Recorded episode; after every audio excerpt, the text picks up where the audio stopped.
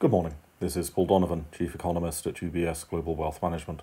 It's 7 o'clock in the morning London time on Tuesday, the 5th of April. The US Treasury has prevented the Russian government from using dollars held in US banks to pay its debt obligations.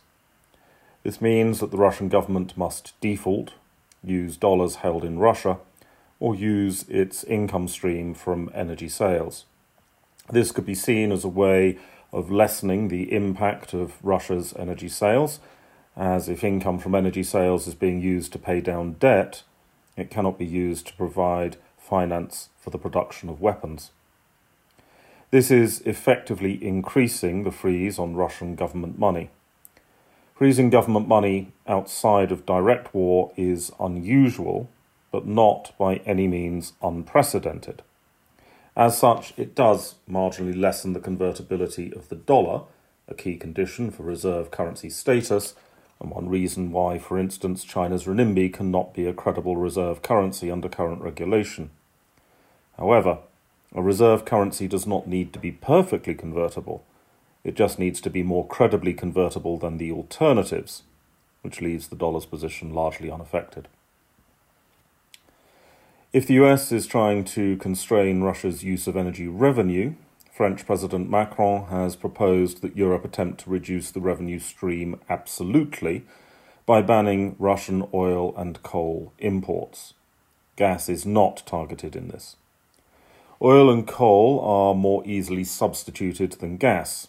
It would take up to 4 years to build a gas pipeline from Russia to China, for instance, so Europe could source both oil and coal from elsewhere, and ultimately Russia could sell oil and coal elsewhere.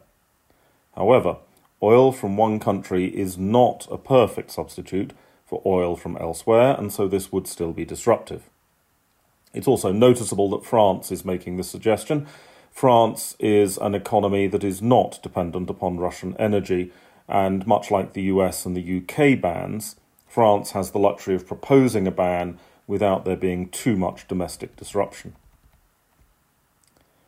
There is a lot of business sentiment opinion polls due out today. It's perhaps important to remember how badly wrong these polls were at the start of the pandemic in 2020, when the polls were suggesting monthly declines in production at the same time that production was producing record monthly gains. As with the pandemic, the consequences of doom scrolling through social media at a time of European war may be a more negative reported sentiment without there being a proportionate change in economic reality. It would be unwise to extrapolate too much from sentiment into the real world at this stage. From the United States, with a little over 4 weeks to go before the next Federal Reserve policy decision, we're treated to a number of Fed speakers. Critically, this roster includes Fed Governor Brainard and Fed President Williams, both of whom can be considered to be leading economic voices at the Federal Reserve. Brainard will be talking on inflation specifically. Today could therefore be important in shaping market expectations for the Fed, though there is of course still plenty of time for data to change those expectations before the policy decision. That's all for today. Have a good day.